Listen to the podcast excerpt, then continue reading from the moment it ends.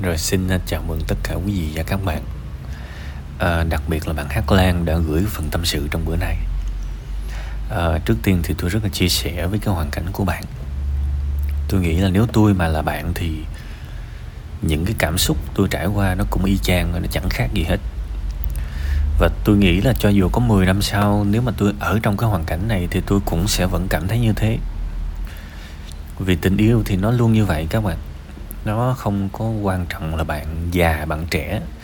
Nếu mà bạn yêu thực sự thì đó sẽ là chính xác những cảm xúc bạn trải qua. Và đặc biệt là trong cái hoàn cảnh đó nữa thì cái sự mong manh cái sự uh, gọi là là dễ vỡ của nó đó nó càng xuất hiện nhiều hơn. Và cái này tôi không có an ủi ban đâu.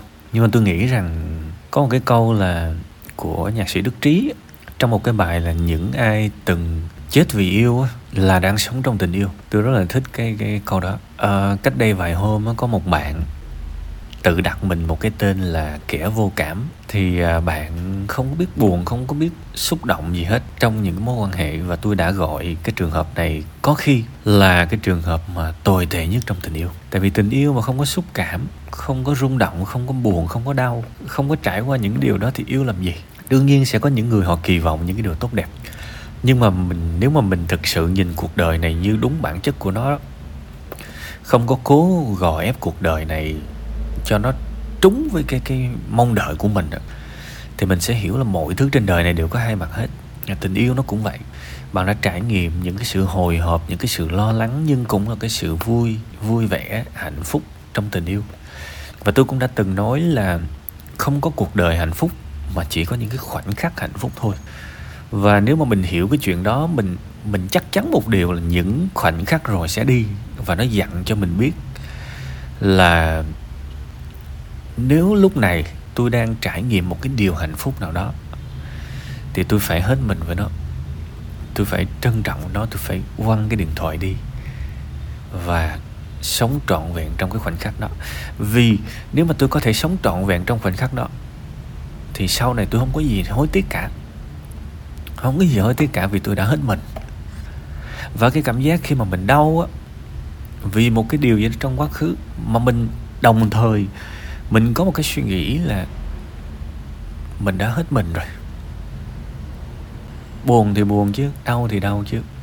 Nhưng mình không hối hận gì hết trong cái chuyện này. Thì tôi nghĩ đó là một cái dạng thức tuyệt vời mỗi người gặp nhau thì nó sẽ có một cái duyên số nào đó nếu chúng ta phải gọi như thế, chúng ta phù hợp nhau trong giai đoạn này, không phù hợp nhau trong giai đoạn kia, và rồi lại gặp một đối tượng khác, lại trải nghiệm những cái điều khác. Đến một ngày đoàn tàu, cuộc đời của mình nó tạm dừng ở một cái bến nào đó, ổn ổn, mình tìm được một người nào đó phù hợp, họ phù hợp với mình và mình phù hợp với họ, thì dòng đời luôn luôn là như vậy.